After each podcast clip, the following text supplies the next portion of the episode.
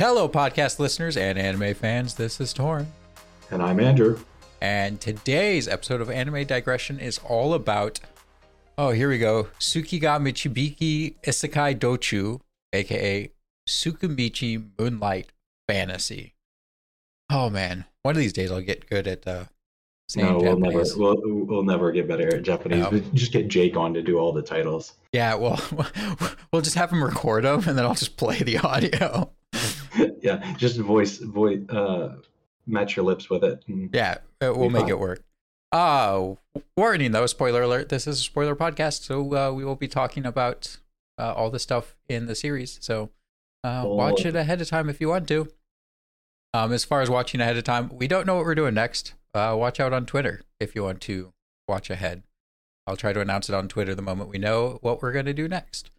With that, Andrew, what's your rating? Oh, uh, I really like this, uh, though I I knew about it beforehand, so I'm a little biased towards it. I'm I'm gonna give it a like an eight, eight point five. Hey, did you have a synopsis? in general, it's a show about a guy who gets transported to another world with absurd levels of power that only grow stronger, and he hates it and gets roped into everyone else's schemes. That sounds that sounds about right. So eight out of ten. Yeah, you must you really liked it. Moonlight Fantasy follows the classic fantasy isekai formula, and yet also manages to turn it on its head with unique takes on the tropes. I gave it a seven and a half out of ten. I couldn't quite give it an eight. It was I I kept fighting over whether it was a seven or a ten. Or sorry, seven or eight. Seven we're- out of ten. yeah, 10, And- 10's a little high there. I just couldn't quite give it an eight, and I think we'll talk talk about a few reasons why once we get into it. With that, uh, let's talk, cover what happens for those who you know haven't watched it since it stopped airing a few weeks ago, Right. or just those who haven't watched it. Uh, Mizumi Makoto randomly finds himself in front of the god Tsukuyomi. Tsukuyomi informs Mizumi that he is being sent to another world due to a contract between Mizumi's parents and the goddess of the other world. Upon meeting the goddess, the goddess finds him hideous and refuses to use him as a hero, only giving him the ability to understand all languages other than human, and throws him into the edge of the world. Due to the differences between his new world and Earth, Mizumi finds himself to have enhanced physical abilities, as well as the powers given to him by Tsukuyomi. Mizumi comes across Emma to sorry, Mizumi comes across Emma, and to save her and her village, Mizumi faces off against Shin the Elder Dragon. After befriending, befriending Shin and making her his servant, Shin creates a demi-plane where they plan to make a flourishing city. Mizumi proceeds to then befriend the Elder Dwarves, Mist Lizards, Alkei, and Forest Ogres, welcoming all of them into the demi-plane. He also manages to add the Black Spider and the Lich as servants as well, all during the process of building up his own trading company and attempting to learn more about his parents. And So- very few of that was on his own Yeah, prerogative. He just wanted to create the illusionary city at one point, and then Shen, aka Tomoe, just is like, "Hey, what if we did all this other stuff?" Oh, you want a city? Well, you need inhabitants. You need all this. I'm just going to go ahead and do this. all. Men. I think this. I think that leads into what I think is one of the strong suits of this show, and that is the character building, like the characters themselves. I feel like the show is almost carried by the characters. It Uh, absolutely is. and I think Tomoe is a big example of that because when we were rewatching, I even messaged you and I was like, I forgot how much of this was Tomoe. Like she Yeah, immediately, Tomoe just like immediately is like, "Hey, we should do this. We should do. Hey, I already, I already set this up. Hey, uh, while you were unconscious, I set up this contract between you and the Black Spider. Uh, so she's now your servant. Like, don't, don't wait. I thought I had to consent to this. yeah, the fact that you don't even have to consent to it. Uh, I actually had a list of like, yeah, so I, I had a note that Tomoe is amazing because I after I we watched it the first time and we decided we were going to cover it and I went to rewatch it. I remember Tomoe being almost the uh like not stupid but the uh, bumbling idiot type like You almost You, feel like you, she, you were you wanted you were you saw more of her uh I want to be a samurai yeah. thing and just kind of ignored the Well, and the on top, background parts of her like setting stuff Yeah. up in the background.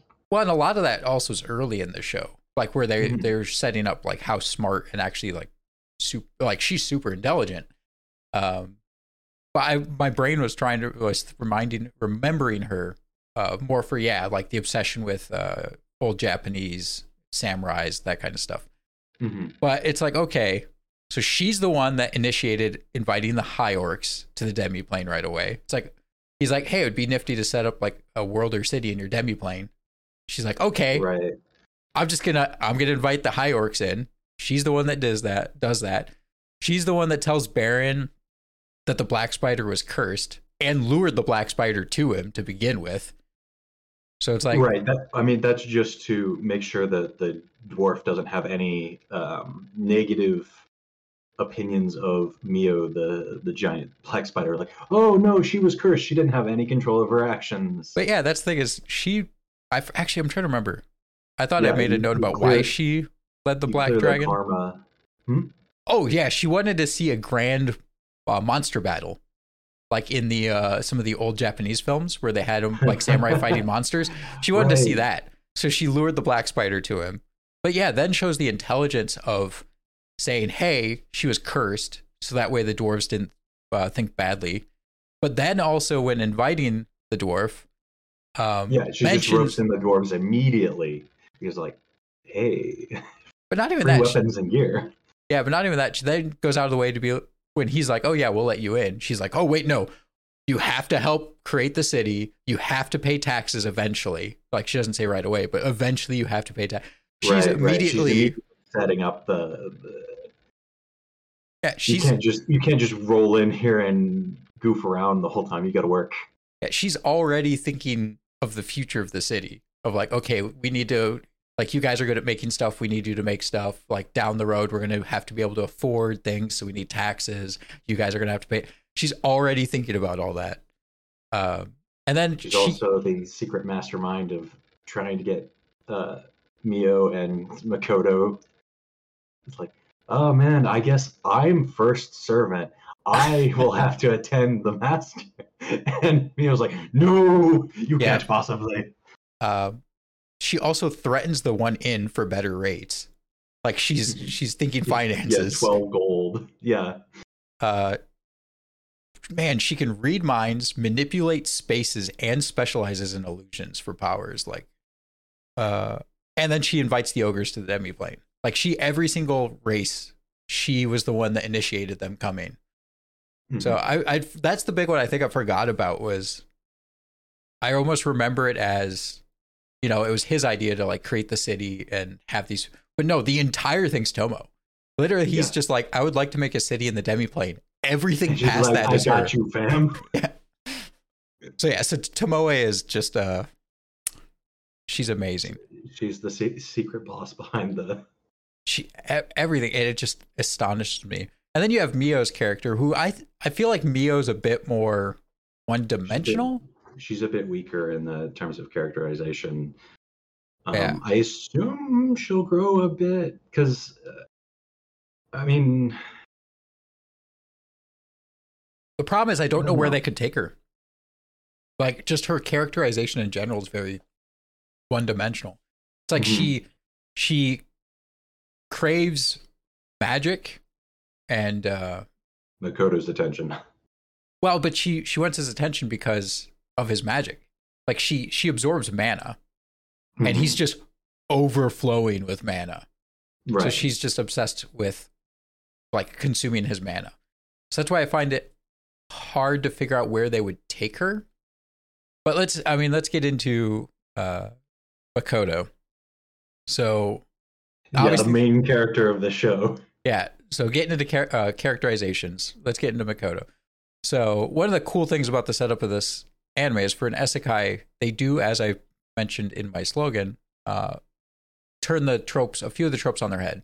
One of which is the fact that he was not uh, bus chand, like He was Oh, right. He, he wasn't killed. It was just like, sorry, man, I made a deal with your parents. I gotta do this. Yeah, I don't think I put the note down, but if I remember right, he just shows up in front of the god. Like didn't fall asleep, it just straight up appeared in front of him. Also, side note, uh Tsukiyomi, total bro, clearing Makoto's history and all of his porn. Yeah. That was I think that was one of my like uh hit picks of this was like straight up the characterization the humor is excellent. And that that whole fr- first like half episode was just loaded with excellent humor. Yeah, Mhm. Him being like, I know what you're about to say. I've taken care of all your porn and stuff. You're good to go. Right. Um, it's just excellent. The whole premise that he got put in front of him and then um, he's like, hey, yo, it's time for you to go to the other world. And he's like, I have, this. yeah, he's like, I don't, what are you talking about? And then him being a bro again, like, oh, they said you knew, like you agreed to this. And then goes and explains the entire situation. Right, like, yeah. It's not just a, oh, hey, you It's you not a here's the plot dump. It's here's the plot dump for a reason. The main character doesn't know the plot yet. Well, not just that, but the fact that he, the world didn't just, they, they didn't just take him to another world. So this is mm-hmm. an excellent writing where within this moment, I don't feel like I'm being spoon fed information, but the writer managed to tell me A, the premise of the show. This guy's going to another world, um, and he's going to uh, be a representative in this other world. B, I can tell you everything you need to know about the character of the main guy. He went out of his way to agree to go to another world that he didn't have to agree to. They didn't force him into it No, because right. his It- it- sisters would have had to go without him. right, yeah. It, the the rule was the thing given to or their his parents believed to be the most precious to them, which was their firstborn son in this case. Yeah, or just one of their kids. up. Yeah, one of their kids. So So that's what he said. It's like, so if I don't go, one of my sisters has to. And so he he agreed to go. He doesn't want to go to the other world. He wasn't excited to go to the other world, but it tells No. us that he's the type of person who was willing to do it to protect his sisters, yeah. which He seemed relatively happy in Japan, it, which is not usually an isekai protagonist. It's usually like, oh, I hate the world, or I'm the loner, or you died, like or you died. you didn't have a choice. Uh, you're you're being reincarnated just because. Mhm. Um, so yeah, it was a really nifty twist on the trope and very efficient way to give us all the information we needed without feeling spoon fed. So we Mhm. learned about the main character, we learned about the premise, we then learned about the goddess, who is kind of another twist on the trope of like the person who technically is in charge of him. Like we kind of got two gods, which normally we you got don't. Tsukiyomi, and we've got the goddess of the other world. Yeah, who but I the- don't think is named. No, just they refer to her as goddess, but they also turned the trope on the head where technically the goddess that's in charge of him is a horrible person and he hates Yeah. her. It's like normally Yeah. the god is not necessarily. So there's usually two tropes, which is that the god is on their side and constantly helping them, or the trope of like the god just set them up really well and then Mhm. placed them in the world. this is actively harming them by dropping them out of the, the stratosphere, and Yeah. giving them basically no gifts. and then later just being like, "Hey, you're ugly. I hate you. I don't want you in my world, so I threw you in the border." But Go die. well, but I'm. She kind of goes back on it and tries to use him by like plucking him out and putting him down in front of the adventurers. I think that was Right. straight up her being like, "You're not one of my heroes, but You can you stand here as a body shield for like 30 seconds or something. Yeah. it's like I'm going to use you anyway." It's like so, yeah, plucks him out, sticks him in front of the adventurers. Is like two things are going to happen. You're either going to help me and like kill them, or you're going to act as a meat shield. Right. So it was kind of interesting to see that too. She's yeah, she's actively harming him now. So as far as He's Makoto, swearing vengeance on her. yeah, uh, which is great. As far as Makoto goes, do you think he is progressing though, as far as character goes? I think he is just not in a good way. because we see a couple of scenes of him uh, breaking mentally uh, in terms of that uh, the adventurer who came to the city and blew up uh, a bunch, a couple of people, and Yeah. he just brings her into a shadow realm and stabs her in the throat. Not just that, he slowly The stabs her. the I wrote that down. The walk is so menacing. Yeah, and just the fact it's slow. It's not like he, uh, as far as yeah, I remember, yeah, it's not a quick slash. It's Yeah. a yeah, just "Ugh," in nice and slow. Yeah, he uh that was crazy. Which it kind of reminded me back when we were covering um we were covering Spirit Chronicles and he had his snap. That same thing of like them using a mental instability to create almost like a hero's downfall. Not that our character is a hero in this circumstance. right. He feels more like a demon king. Wouldn't that be cool if that's just kind of what ends up happening? yeah, Um, he's just he's just the demon king. I've noticed that humanity as a whole tends to follow the general premise of or, or they were made in the image of the goddess, this narcissistic, very beautiful person. Yeah. That all the humans either are clumsy, foolish, narcissistic, but they're all really beautiful, which they cover in one of the very early episodes of like everyone is gorgeous. they kind of mentioned this like two, three times of like, yeah, they're all super attractive. The I don't know if I'll, they follow a lot of that, but I feel like one of the main themes of the humans in this world too is ignorance. Just ignorance of everything outside their own culture. or ignorance outside of themselves. Yeah. Um, the the adventurers in the first town don't believe that um, Tomoe and Mio could be of that high level. They just write it off as a joke. Yeah. I mean, mostly because it, it's higher than the known adventurers. So these random people out of the middle of nowhere Well, not just possibly be. not just higher than the known. ad- So, so to put this in perspective, I actually I hope I made note. I might not have transferred these notes over. Oh, I did. Okay. Um. So not only that, Tomoe comes in at thirteen twenty, one thousand one thousand three hundred and twenty for her level. Mio Mhm. comes in at 1500. The highest person in that first town is 444. Yeah, They're two to three times, actually, three times stronger, Stronger on a, on a linear scale. on a linear scale than the highest adventure in that town. The highest adventure, period, is 920. So they're Yeah. almost 50%, like Mio is like 50% stronger than the highest known adventurer. So, yeah. Which, and two random people showing up on a border town claiming that they've got this level of strength. It, Yeah. it sounds like nonsense to everyone who can do math. Yeah, it's ridiculous. And on top of that, what you mentioned it's linear scale. This is probably very much not linear, because you would assume if it's like uh, most video games and stuff, uh, you're more of an exponential scale because you get access to abilities or certain spells that just scale ridiculously. And you can just take one look at like some of the stuff Makoto does against the two adventurers at the end, and that's not linear.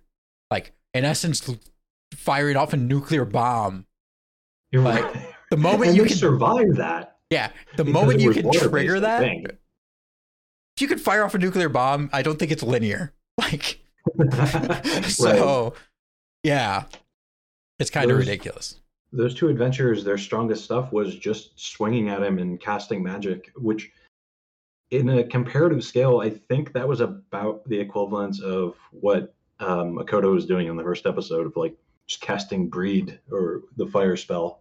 Yeah. With that being said uh I, I we are kind of digressing but just since you brought this up i do want to mention it is does something feel wrong about um mitsurugi so lancer Yeah.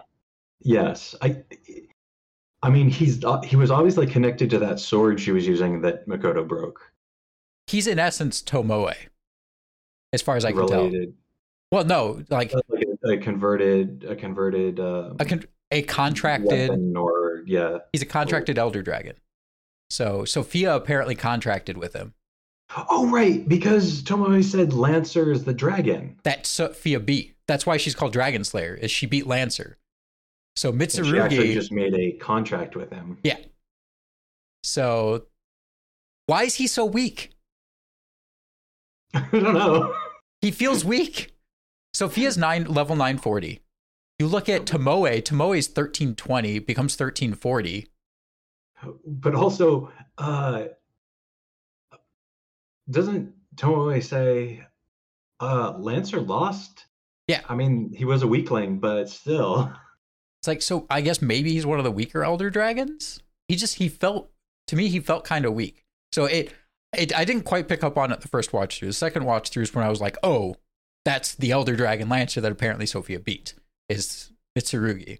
But he felt Right. weak up against Makoto when they were fighting. Like it almost seemed like Sophia was equal to him.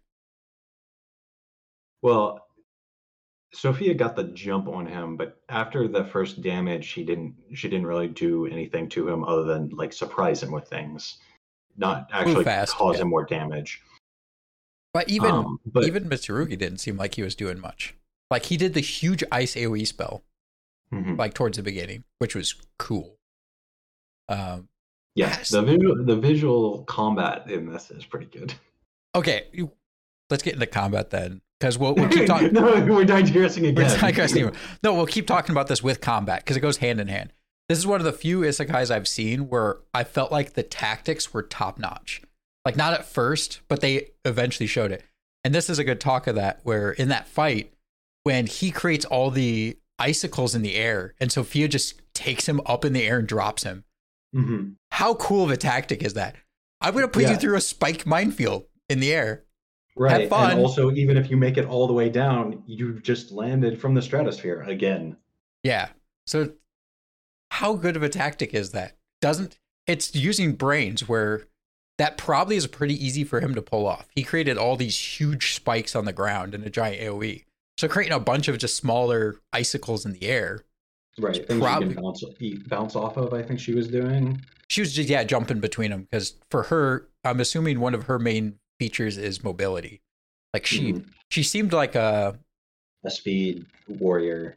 almost She's a- just strong enough that it doesn't matter. But Yeah, she's she's going around instead of with daggers super fast. It's a giant greatsword in essence. Um, but that the the the greatsword is also contracted with Lancer, so it's probably pretty light. It's probably a pretty good weapon in general.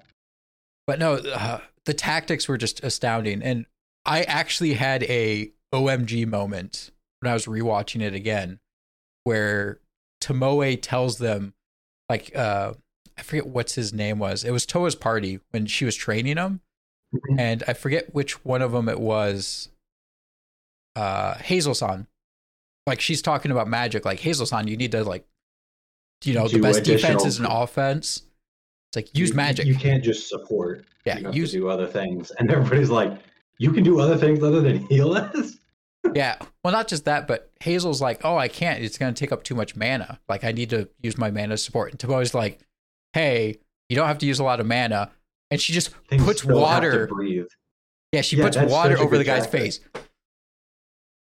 Thank you. Thank you, writer, for showing that, like, something as simple as removing the oxygen from someone's nose and mouth kills them. Like, right. It- you're immediately out of the fight. If you can't breathe and you weren't aware of this, like if you weren't prepped to for for zero oxygen fighting for the next till you kill that guy, yeah, you're out of luck. Yeah. It's man, you don't need a level eight instant kill spell. All you need is a level what, what is it? Three control water.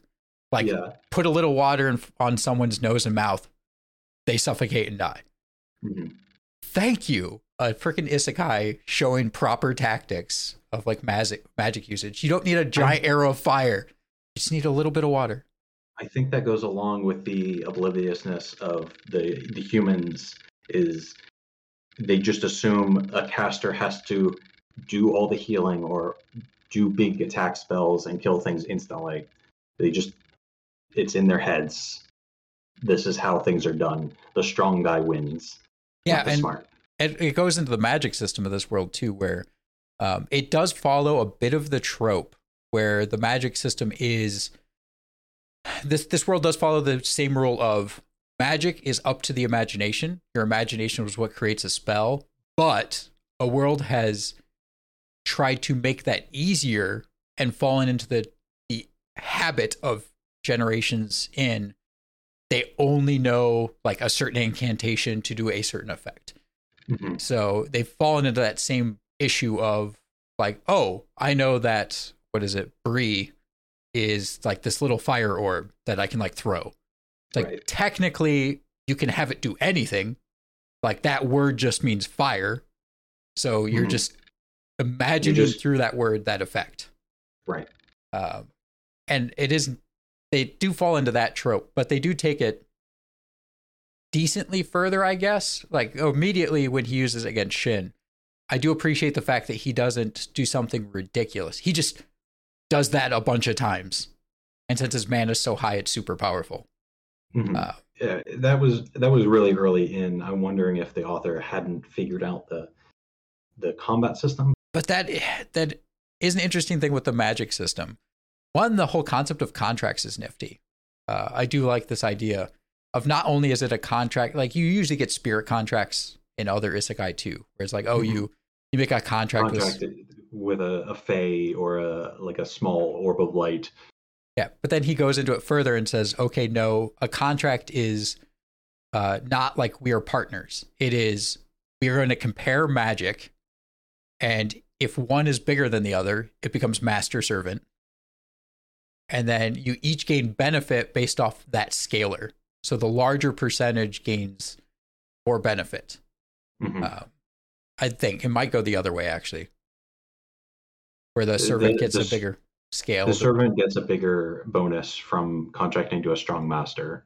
I'm curious to see how they progress farther with this idea that contracts not only uh, give some, give each other like a bit of a power boost for being in contracts with each other, but this concept that apparently uh, it, they made it sound like you have the ability to use powers of your servant.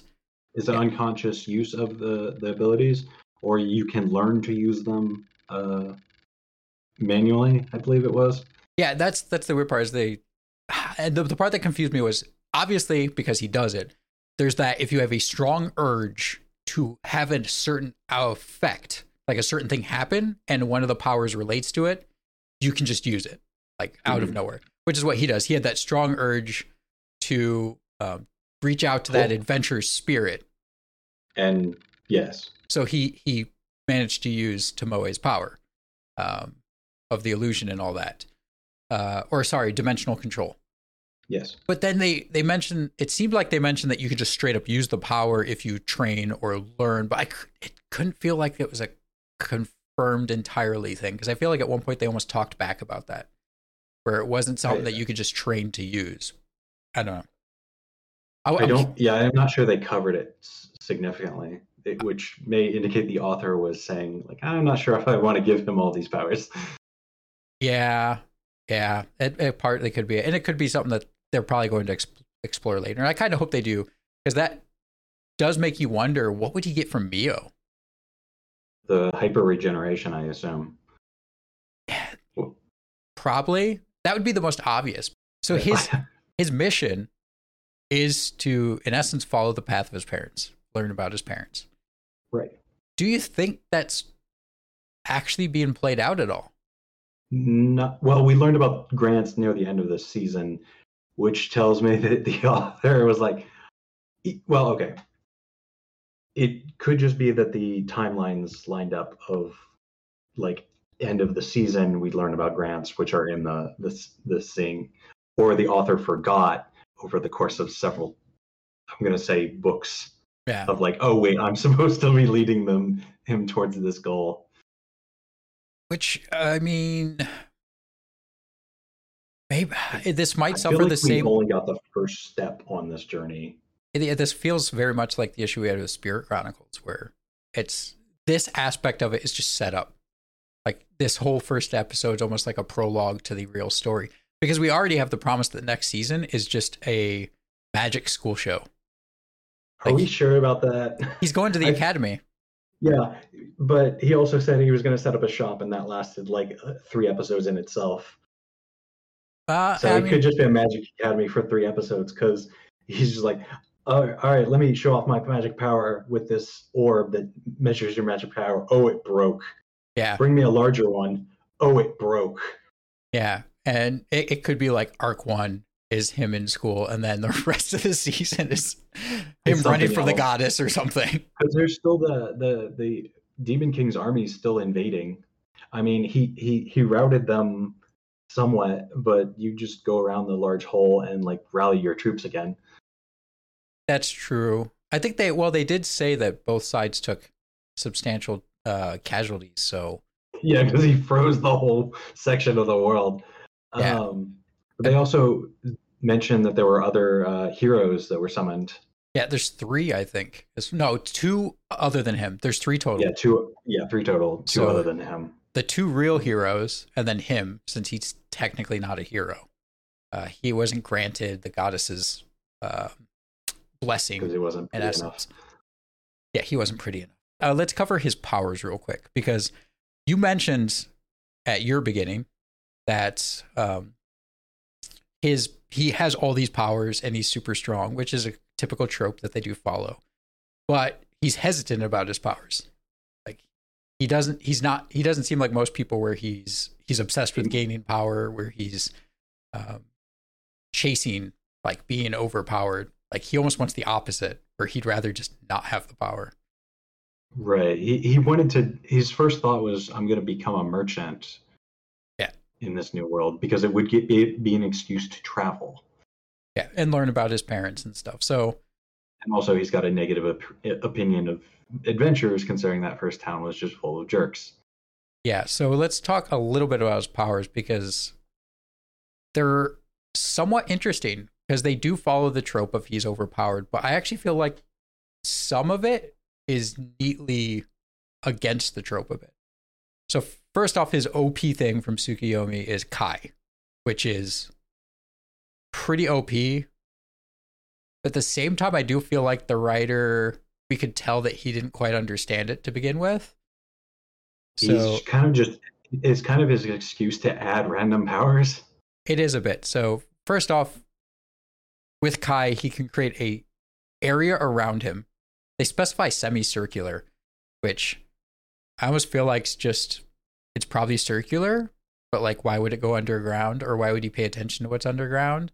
So later I wouldn't be too shocked if like that comes into play. do. If he, I mean, if he's fighting midair, because his Kai just lets him fly at this point, he can. It would actually just be a circle around him. Yeah, so he can manipulate the space inside it. Literally, mm-hmm. they just say manipulate. So Right. in essence, anything. He's basically got a demi-plane if it's around him. Yeah. So they they show off him using it to search.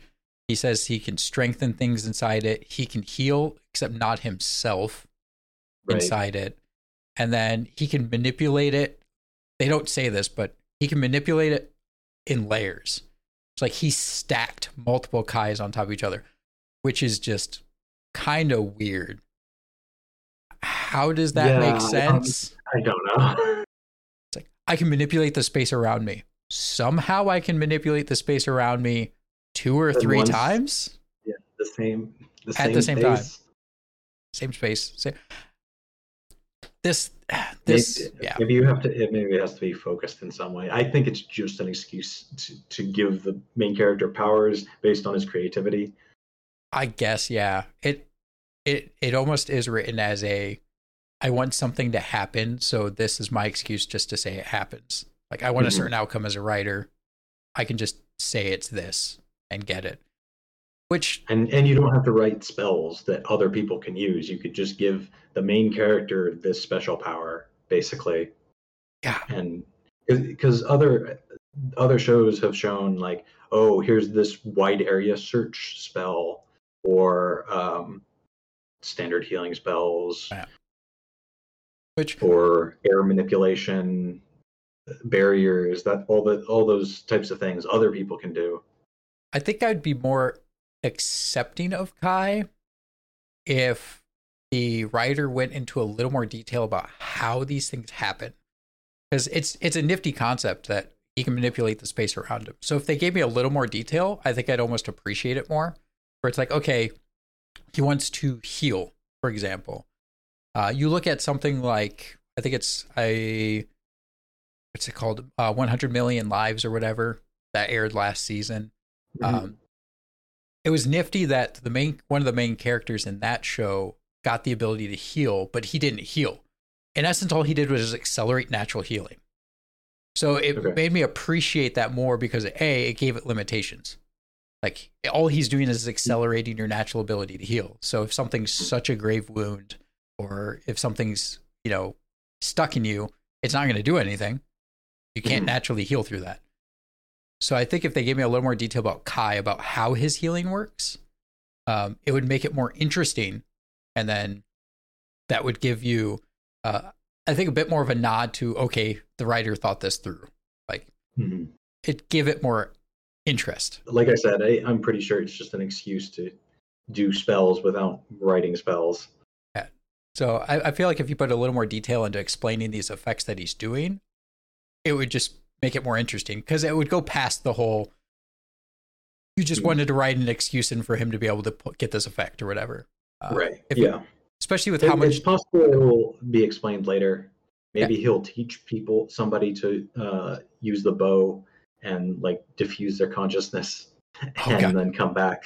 And Uh. then they'll learn how to use Kai. Okay, speaking of uh, one of his powers, I don't understand that one at all, and we we have to talk about this because to me this almost was even more of a hand wavy thing. Where- It was like, okay, so in this world, which I think makes sense, uh, when you die, your consciousness diffuses and becomes part of the world. Makes sense, and you can think of death that way, where your consciousness, your soul dissipates out into the world, uh, your energy re- rejoins nature. yeah, So- rejoins the force. So with him, with his archery, his idea of thoughtlessness and trying to focus on the target, which is a thought you use in archery, I feel a lot of times for people who do high level archery. That thought process of dissipating into the world mentally and focusing on the target actually dissipates his soul in this other world. At least th- that is how Mio and Tomoe see it in terms of being able to read his mana. His mana disappears of sorts, so they think he's dead. I think there's a disconnect on how the the other world sees what is happening and what is actually happening.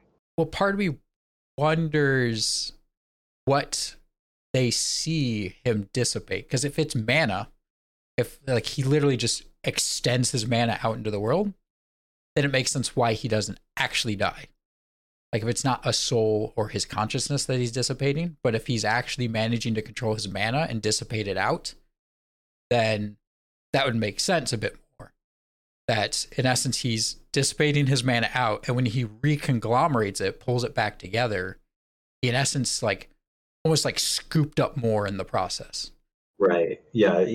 In between the space of the target and him, every bit of mana in between those, he just collects. And then it would make sense why he's getting stronger every time he does this because he's Right. he's in essence casting his mana out as a net and drawing it back in and Mhm. getting more in the process so that would make sense to me if they talk about it later and that's kind of what happens is that they perceive mana and this could be a translation issue let me know people who understand japanese and watched it in japanese um, if this is a translation issue that in essence they're seeing his mana go out not his consciousness or being and they perceive that as death. Like since everything probably has mana to an extent in this world that's how they perceive death is that your mana in essence it's no longer being held by your consciousness so it just dissipates out into the world.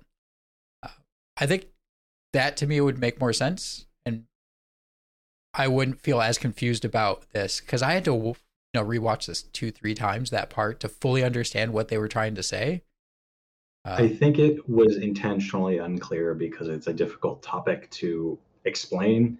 It might be explained later uh, in more detail, or it might just be the reasoning they give for why he's now seven demon kings walking towards you. Se- seven? I don't. They, I don't know if they actually said if his level of demon Nope. king increased, but Um, no. At the end of that, they said, You are now as strong as the goddess. right, right, right. He is as strong as the goddess now. So, yeah. Fight, fight, fight. Gonna take over this world. That's why he keeps trying to freaking uh, hide from her, especially now, is he's like, oh, oh, if she sees me now, like, there's a problem. Apparently, she didn't check because uh, he she teleported him away. But he's wearing the a rings. sh- His ring Oh, and yeah, his cloak right. is suppressing his power. So she she found him, but he's He was, he Weaker- was suppressed. yeah he looks weaker than it. Speaking of which, I did want to quickly bring up uh, since we mentioned Draupnir. Oh man, talking about humor, I love his relationship with uh, with the, the, the dwarf. it's like, I will definitely bring you a ring that will kill you. yeah. Uh, definitely make clothes that will kill you for sure this time. Yeah, Rigui's just like, I got you. I, it goes from like, yay, we're gonna make you this magic item, which is Draupnir to start with, uh, and almost immediately turns in, into, wait, this thing I made that I thought would potentially kill you, but like, Don't don't ever put it on. It will kill you. And it breaks instantly. It's like, mm. uh, I just love that relationship. That's such a good uh, humor that is added in.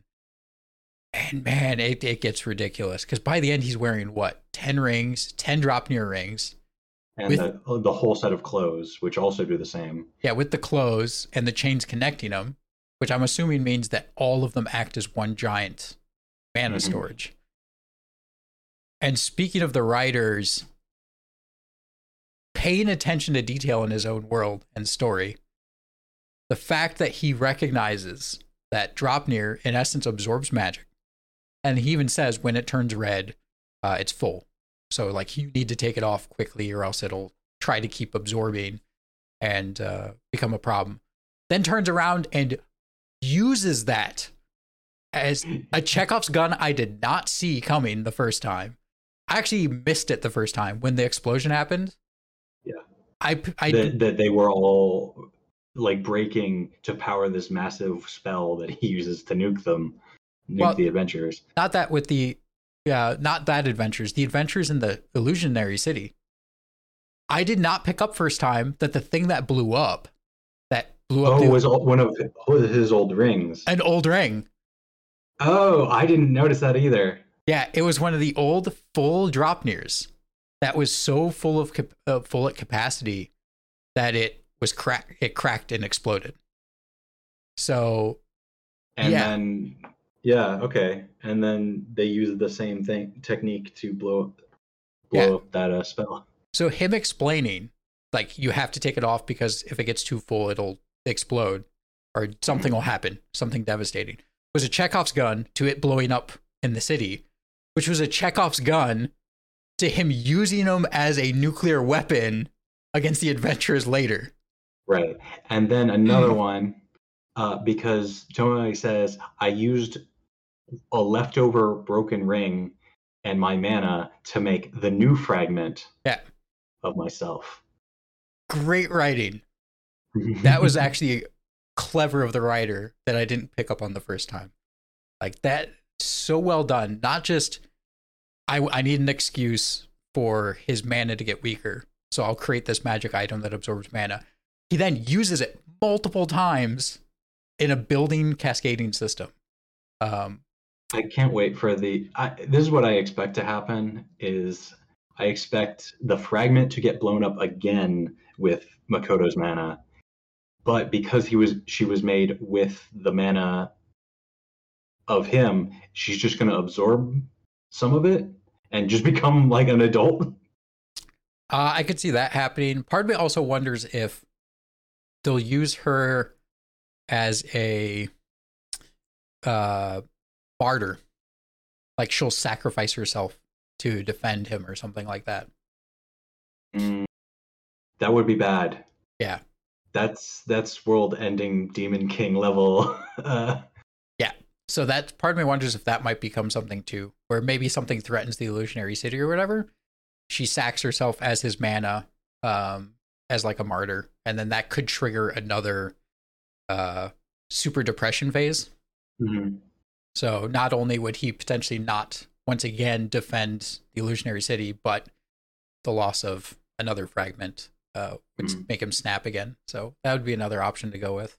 So one of the other things I wanted to talk about, because it's I think a bit of a Chekhov's gun, or they overlooked, is Rembrandt. I don't quite understand Rembrandt because he helps Rembrandt, you know, save his his daughter and wife, daughters and wife, and then Rembrandt immediately after that they they show him, you know, the back door. Oh, so we might. They're still following him because he he's obviously strong and he's setting up a competing merchant thing. It's I don't know because they sit there and he's like, in essence, he says we're gonna have to watch him, like, if if he in essence if he steps against us, like, well, one we need to be ready because if he Mhm. steps against us, we need to rebuttal. In essence, against the main character. But then every Mhm. action they show so far is just him helping Makoto. Maybe the writer did feel that Rembrandt was going to be more of a bad guy against him, but as he was writing it, he almost just wanted to not touch that. Yeah, it, it it could be that he fell off the idea of wanting to do a villain, villainous or, or merchant uh, arc, basically. Like they did the merchant arc of like setting it up, and then he was like, "I'm kind of done with this. Let me move on to something else." Yeah, and it could be maybe he just he planted the seed in case later. Mhm, In case later, because it could just be Re- Rembrandt's trying to s- help him up, and then he's going to take over the whatever uh, Makoto sets up, and that was the plan. Yeah. So it it it does that first comment almost feels out of place, which it would make sense if the writer dropped that idea of like, okay, down the road Rembrandt will oppose him. But yeah, either A didn't want to write that, like got a few more in and was like, ah, I don't really want to touch that. Or, Or he maybe- wants to leave it for later. yeah. Or he's like, I'm gonna set this here and I don't quite know what I'm gonna do with it, but like this could be something to play with later. It's it's on the board. Uh, I might not come. I might come back to it. Yeah, it feels like a Chekhov's gun that he doesn't know if he wants to fire, which we'll see if he does. It just it kind of irked me because it seemed almost promising, and then he every action after that feels opposed to it.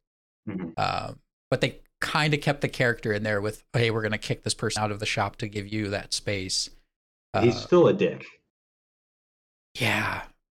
Yeah. Just getting into some some fun things, quick things. Uh first off, I'm a kind gentle guy. Um looks at the dead two-headed dog, definitely not gentle. Such a good just such a good remark Yeah, right yeah. away. the, like- the immediate humor you can kind of tell. It's like look over his shoulder and Yeah, Yeah. Emma's just like and immediately books it.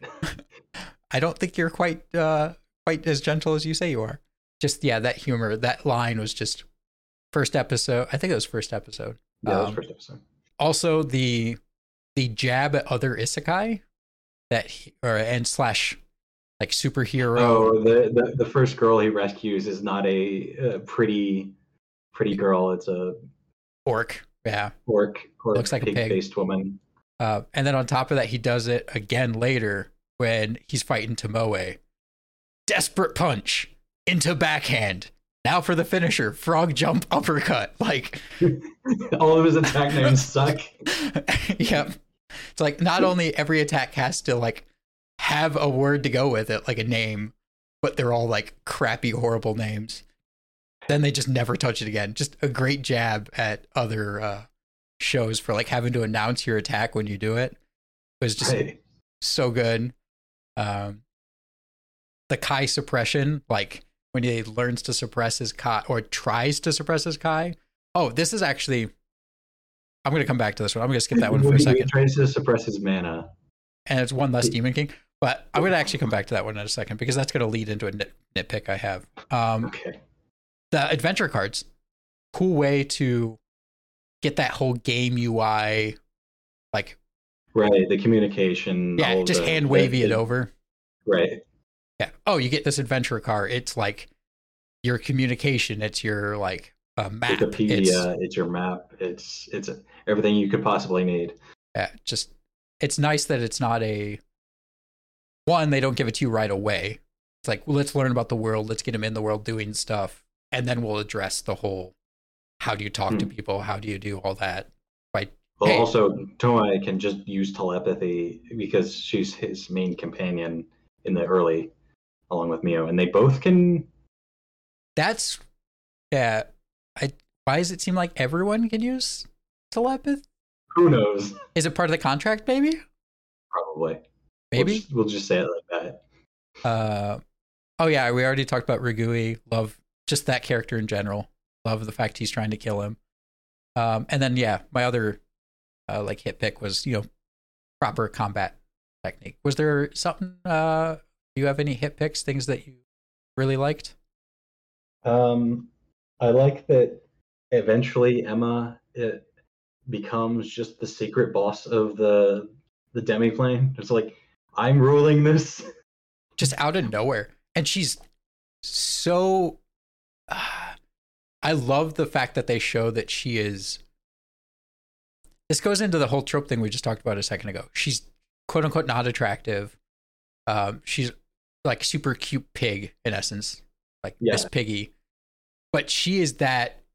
I could imagine her character being the tall, thin, long black hair, like anime trope character, where they're super proficient, backstabby almost with like how passive aggressive they can be and like how conniving they can be. She always has that character where she tells Right. who she she tells she tells someone to tell Tomoe that Mio is like, you know, eating Destroy- things. Yeah, eating the the the Eat- memories.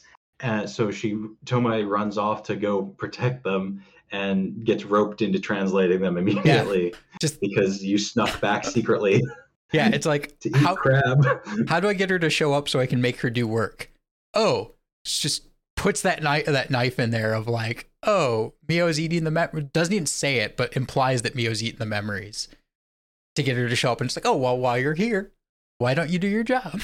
and I won't tell the master for that you are just screwing around. I have a few nit nitpicks if we're ready to get into nitpicks. Yeah, let's go into that. 'Cause Okay, I, I don't I don't really have much because I, I really enjoyed this. so a few nitpicks I have. One, let's let's go back to the hit pick that kind of was a nitpick. So the whole Kai suppression, loved the humor about, oh, you could try to suppress your mana, and then like it goes from five demon kings down to yeah, four. Four. Like, Well, he tries to suppress his power. One demon king goes away. Later, though, he realizes, decides I can suppress my mana using Kai, rather than just like imagining it. Why didn't he do this at the beginning? He, he he's definitely learning to control his powers more as the series the episodes go on so i would say he just didn't have that ability or didn't think about it Then Why didn't he just keep doing it? It's like it gets to the point where I forget why he had to suppress it with Kai. He didn't have his equipment for some reason. I don't remember why. Um, but at one point he doesn't have his equipment. well they cut off some of his fingers Yeah, I mean, and I don't think uh, this was before the fight because yeah, he blew. I mean, he took a bunch of rings off, blew them up as well. Um, I'm trying to remember when it was, but at one point he didn't have his equipment for some reason, so he had to use Kai to suppress his power until they could get him like more Draupnirs and stuff. It's like if you get to that point where you realize that you can use Kai to suppress your power, why not just always do that? Why even bother getting equipment again? it probably takes mental focus i don't know Yeah, it's like it doesn't use mana. Kai doesn't use mana. So I, I just didn't get it. It was a, it made no sense to me. It's like if you can use Kai to conceal your power, why at this point even bother with the equipment? So I don't know. I didn't I didn't quite get that. That was a bit of a nitpick. It's not a huge deal because yeah, you could try to say, well, maybe maybe it's just he doesn't want to always focus on it. Maybe he needs it kind of when he's sleeping or something, or like when he can't focus, he still needs his mana to be um, concealed. Yeah. It just seemed like a bit of a nitpick where all of a sudden, out of nowhere, he knows that he can conceal his power using Kai, and then just doesn't always do it that way. One was the Rembrandt thing. Like Makoto, I would imagine would he knows that something's up with Rembrandt. Like the adventures. Well, Tomo, Tomoe knows something's up with the Rembrandt. Makoto seems willful, willfully ignorant and just goes along w- with what people say to his face. He seems almost too ignorant of Rembrandt. And if if they mentioned just had Makoto kind of nod that he knows something's up with Rembrandt, but is just like, okay, I'm gonna, you know, go be super nice Go to along him. with it. Yeah. Yeah. Until I, I I'm strong enough, I'm not worried that he's gonna be able to do anything to me. So I'm gonna nod that I know something's there, but just use him or try to make a Mhm. positive relationship. It'd be fine. At the moment, he just seems almost overly ignorant. It's like you Well, Yeah. Yeah. I mean, yeah, like I said, kind of willful, willfully ignorant. And it's just like disregarding the adventurer's reasons for it because the adventurers cast the curse in the first place. So it's just a bit of a nitpick. It was just, eh. At that same point, though, why didn't the butler catch the vials? Like later, when Hazel shows up, Oh, the butler just Yeah, like he- throws the rag out and catches him. Why Yeah. didn't he do that when the first two were dropping? Like- I uh, yeah, I couldn't tell you. I, I it could just be that the butler didn't expect the alchemist to be a clumsy idiot uh, the first time, and then started carrying that around afterwards. Maybe it's just yeah. Makoto goes and like yeets his head into a wall to like catch the two vials on his back, and the butler does nothing. And then yeah, later the butler's just like throw a rag out, catch the vial, and like it's all good. Um, so I was like, why wouldn't the butler just do that the first time? Like you know, attempt to at least catch one of them. Um, and it would be one thing if they showed him say trying, like that would be nifty if say they show him like reaching out or something, but Makoto's just way faster. Um, and he kind of sees him and just stops or whatever. But yeah, it's just just a bit of a Yeah, that I, nitpick. I can't really explain that. Uh, last comment I have is, uh, yeah, this is the last nitpick I have. Why does Tomoe not know about um, Hasegawa? Oh, from his from his memories. Yeah, he should she should know that i suppose you could brush it off and say she, she just only cares about the samurai dramas and not his regular memories but uh, the only thing I i can come couldn't tell you that that's like she's been delving through his memories all the time. The only thing I can come up with is that when she delves through the memories, it's like a book. And she just hasn't seen the part chapter or hasn't seen any yeah, of how the part. long Yeah. w- w- what part of his life was he spending watching all these samurai dramas Well, was and I, this pre-meeting the Hasegawa uh, most likely, but it comes up to how did she get to those memories? Like, is she seeing a giant, say, array of monitors that like play out different parts of his life, and she's just not seeing the monitor about Hasegawa? Like, just it didn't catch her eye or something. Is it like a book where she's like flipping through it really quickly, and maybe it doesn't catch her? It just seems really odd that one, she doesn't recognize that uh, what's her name looks like Hasegawa, um, Toa. So it's weird that she just doesn't recognize in essence that they look similar, especially after he shows interest in her. And she they Mhm. even mentioned like it's almost like he knows her, or I think she even straight right up you says, think you'd go back and review Yeah. uh, things about his history because you're a stalker Yeah, she even, I think she even says at one point like she must be similar to someone he knew from another. Why would you not going through his memories look it's this up? possible it's harder to get memories of like a first person thing rather than like while you're watching TV and you just kind of zone out. It's easier to pull the zone out memories. I I don't know. I don't know how the mechanics of stealing somebody's memories works. Yeah, it's it just it kind of irks me. It's like you would think with how much memory she's gone through, you would think with knowing that she's similar to someone from the real world, and so much so that he became obsessive and depressed. Like when they're trying to save uh her and immediately sent sent uh, them both to get her out and destroy the city. Basically, it's Yeah. all his fault. you would think that she would try to figure it out. Either know, like pick up on, maybe not right away, but know, oh, that person from his memory that looks similar, it's her, or at least try to figure it out. Um, it just, it's a bit of a nitpick. It's like, mm, come on, she should know or she should figure it out. Uh, and maybe down the road she will. But it just, that was a bit of a nitpick. I think a lot of that stuff is why I didn't, couldn't quite give it an eight was Mhm. it one this this didn't delve deep enough or emotionally enough for me to want to give it an eight. It was too almost too lighthearted. I, I think they didn't. They probably didn't want to go too. Like we had some real dark moments in this, and I I, can't imagine the author wanted to do all like deep delve and dark moments from the past in the first probably book. I'm not entirely sure how much this covers. I, would imagine going forward they might get more into a emotional investment into the characters and a um, like hero's downfall and rise to get more emotion out of us.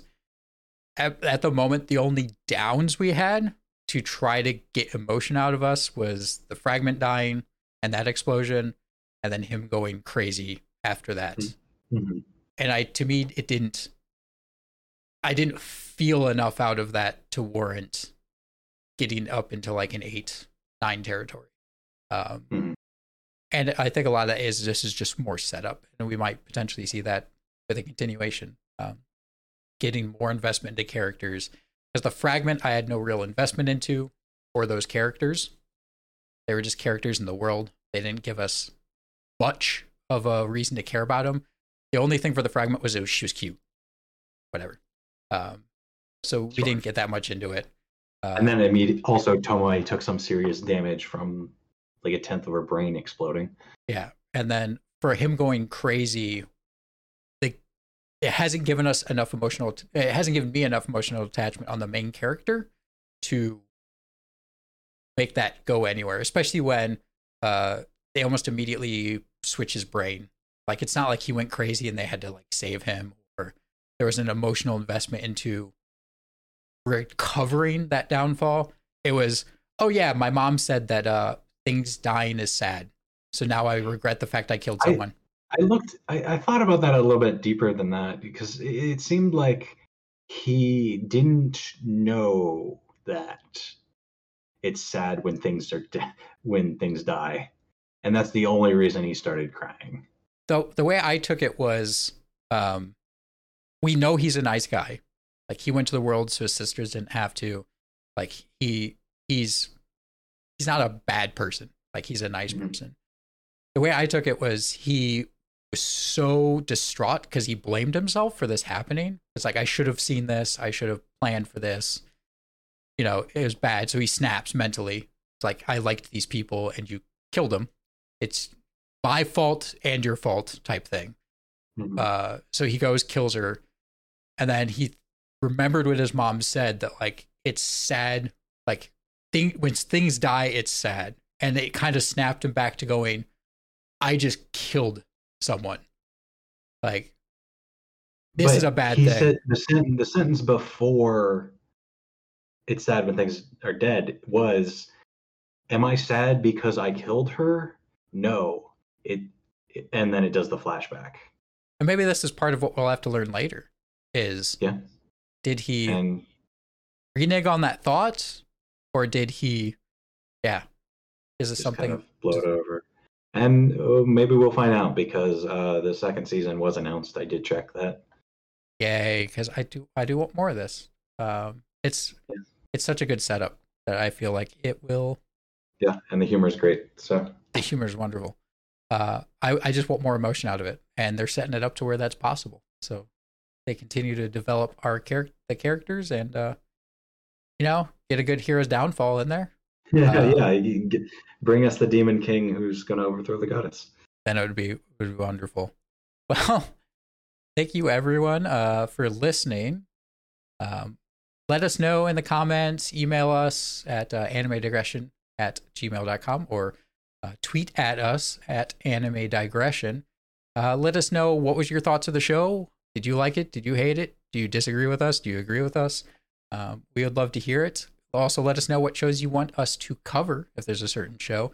As I mentioned, watched out on the Twitter for what we will be covering next because we do not quite have that finalized yet. So, with that, thank you all. Please have a good time and hopefully we see you in another one. Bye. Bye.